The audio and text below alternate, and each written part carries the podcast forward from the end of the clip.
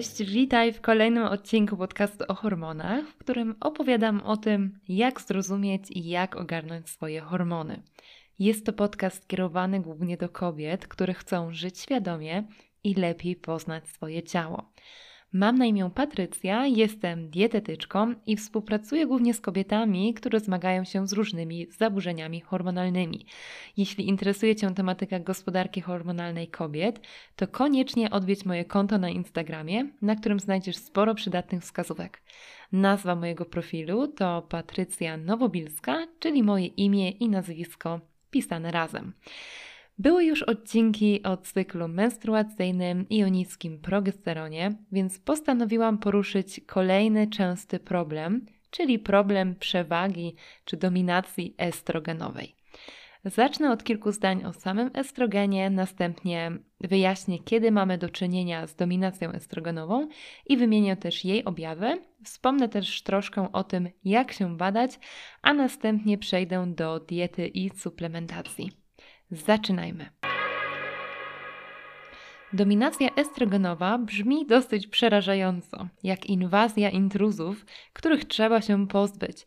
No estrogeny to przecież hormony, które są niezbędne w Twoim organizmie, więc nie chcesz się ich całkiem pozbyć. Estrogeny produkowane są przez jajniki, jądra, nadnercza i tkankę tłuszczową. Powstają z androgenów, czyli z męskich hormonów płciowych, za pomocą takiego enzymu, który nazywa się aromataza. Może już kiedyś miałaś badania hormonalne? Jeśli tak, no to pewnie zauważyłaś, że na karteczce z wynikami widniała nazwa estradiol, a nie estrogen. No właśnie, co to jest ten estradiol? Jest to jeden z estrogenów, który najsilniej działa i ma największy wpływ na Twój organizm. Oprócz estradiolu wyróżnia się też estron, który wywiera mniejszy wpływ na Twój organizm.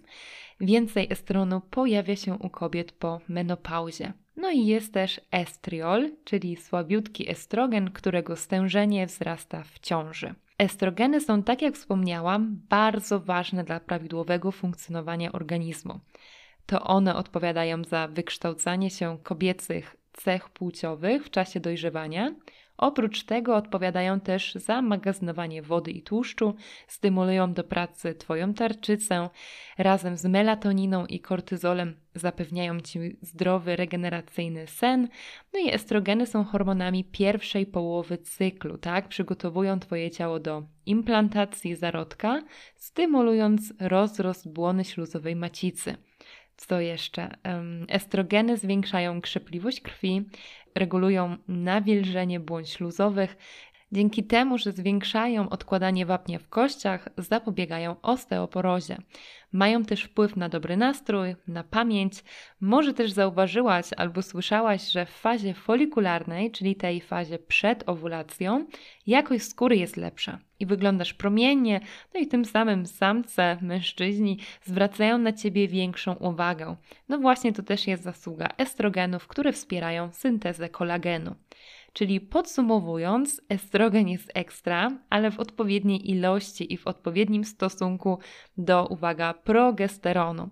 U wielu kobiet pojawia się dominacja estrogenowa, ale uwaga, mamy różne rodzaje przewagi estrogenowej. U jednych będzie to wysoki poziom estrogenu i progesteron w normie, u drugiej grupy kobiet będzie to estrogen w normie i bardzo niziutki progesteron, a u trzeciej grupy estrogen będzie poniżej normy, ale progesteron będzie jeszcze niżej, czyli estrogenu i tak w stosunku do progesteronu będzie za dużo. Jeśli obserwujesz u siebie wzdęty brzuch, tkliwe piersi, bóle głowy, PMS, wahanie nastrojów, obfity okres, zaparcia, celulit, wypadanie włosów, trądzik, niskie libido, nieregularne cykle i uwaga, aż puchniesz w oczach, bo nieprawidłowy poziom estrogenów może prowadzić do zatrzymania wody w organizmie. Jeśli masz te objawy, to sprawdź hormony. Zrób badania, bo może stężenie estrogenów i progesteronu nie jest takie, jak powinno być. Jeśli należysz do tej pierwszej grupy, czyli Twój estrogen jest bardzo wysoko, a progesteron jest w normie, to może być to spowodowane na przykład tym, że w Twojej diecie, w środowisku obecne są ksenoestrogeny, czyli takie obce estrogeny o bardzo silnym działaniu, które walczą z Twoimi estrogenami o receptory. Może być to również spowodowane wysokim poziomem androgenów, wysokim poziomem tkanki tłuszczowej, problemami jelitowymi, np. SIBO, y, stosowaniem antykoncepcji hormonalnej albo nieodpowiednią pracą wątroby. Chciałabym się tutaj na chwilkę zatrzymać i powiedzieć więcej o tych ksenoestrogenach, o których wspomniałam. Ksenoestrogeny to obce estrogeny, które biją się z naszymi estrogenami o receptory estrogenowe. Nie jest możliwa ich całkowita eliminacja, bo są naprawdę wszędzie w kosmetykach, w żywności, y, w tworzywach sztucznych, które nas otaczają. Przygotuję na pewno grafikę na mój Instagram i wymienię konkretnie, jakie to są źródła. Ksenoestrogeny mają szkodliwe działanie na organizm kobiety. Dobrze jest włączyć do diety źródła fitoestrogenów, które mogą zmniejszyć to szkodliwe działanie. Źródła fitoestrogenów to na przykład siemielniane, ziarna sezamu, strączki, kiełki. Te fitoestrogeny to z kolei takie związki roślinne, które też oddziałują na nasze receptory estrogenowe. Blokują ten receptor i przez to silniejsze estrogeny nie mają do niego dostępu, tak? Jeśli należysz do drugiej grupy kobiet, czyli masz zbyt dużo estrogenu w stosunku do progesteronu, to Twój estrogen jest w normie, ale progesteron jest bardzo niziutko. W takiej sytuacji najlepiej wykonać sobie badanie estradiolu i progesteronu tak około 7 dni przed miesiączką i obliczyć stosunek estrogenu i progesteronu. W internecie bez problemu znajdziesz kalkulator, który zrobi to za ciebie, więc tym się nie martw. I jeśli poziom progesteronu będzie niski w stosunku do estradiolu, no to zapraszam cię do wysłuchania odcinka o niskim progesteronie, bo tam znajdziesz wskazówki, jak sobie z tym problemem poradzić, tak? Krótko wspomnę tylko o tym, czym ten niski poziom progesteronu może być spowodowany, tak? To mogą być bezowulacyjne cykle, stres, niedoczynność tarczycy czy restrykcyjne i niedoborowe diety, tak? To niektóre właśnie z przyczyn. A więcej informacji, tak jak wspominałam w podcaście, to był drugi odcinek o niskim progesteronie. No i jest ta trzecia opcja, czyli cały pakiecik, że tak powiem, niski estrogen i jeszcze niższy progesteron. W takiej sytuacji mogą pojawiać się symptomy dominacji estrogenowej i równocześnie niskiego estrogenu. A przyczyną problemu może być oczywiście stres, ale też zbyt niski poziom tkanki tłuszczowej, podeszły wiek, restrykcyjne niedoborowe diety, bardzo intensywna aktywność fizyczna i zaburzenia pracy tarczycy. Tak? Jeśli chodzi o badanie stężenia estrogenów, to pamiętaj o tym, że jest kilka czynników, które zaburzają wynik badań, przykład zażywanie leków steroidowych albo cukrzyca, jeżeli ją masz. No i jeśli stosujesz antykoncepcję hormonalną, to takie badanie niewiele ci powie tak naprawdę. Czyli podsumujmy troszkę, co wpływa na to, że kobiety mają problem z przewagą estrogenową. Pewnie Cię nie zaskoczę, jeśli powiem, że przede wszystkim ma wpływ na to nasz styl życia, nasze otoczenie czyli na przykład antykoncepcja hormonalna, bo w skład tabletek wchodzą estrogeny, ale też kosmetyki, chemia gospodarcza, tworzywa sztuczne, którymi się otaczamy, tak? czyli te ksenoestrogeny w nich zawarte.